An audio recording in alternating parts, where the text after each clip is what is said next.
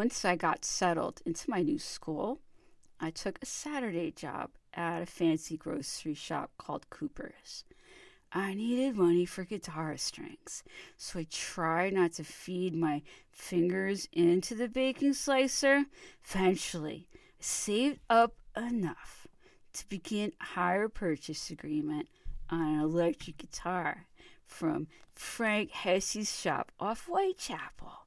I'd already been chased out of the store a few times for obviously not having any money. Now I was absolutely determined that I was going to buy this small Rickenbacker that would vanish and then reappear on the wall of the shop with strange regularity.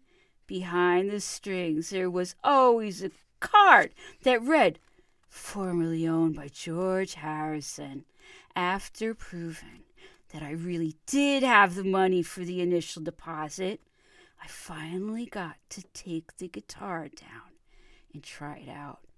They let me plug it into an amp, but told me not to turn it up too loud. Started to play George Old Rickenbacker.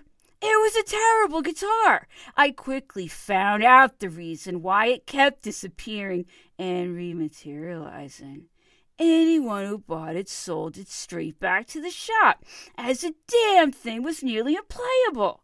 So I settled for a white Japanese made Vox Les Paul, copy with incredibly garish fake gold fittings that left a sparkle of dust on your fingers when you turned up the volume control. It was also a pretty dreadful guitar, but it was in my price range, and I thought holding such a flashy looking instrument might somehow transform me. However, it was also the quietest guitar you'll ever hear, as I couldn't actually afford an amplifier. So I soldiered on with the DeArmond pickup slapped onto my acoustic guitar, which I plugged straight into a PA amp. This ended up being much more original sound, one which I employed right up until 1977. Pretty soon, I decided that playing the electric guitar was passe after I read something in a magazine about people in Laurel Canyon playing something called wooden music. That was good enough for me.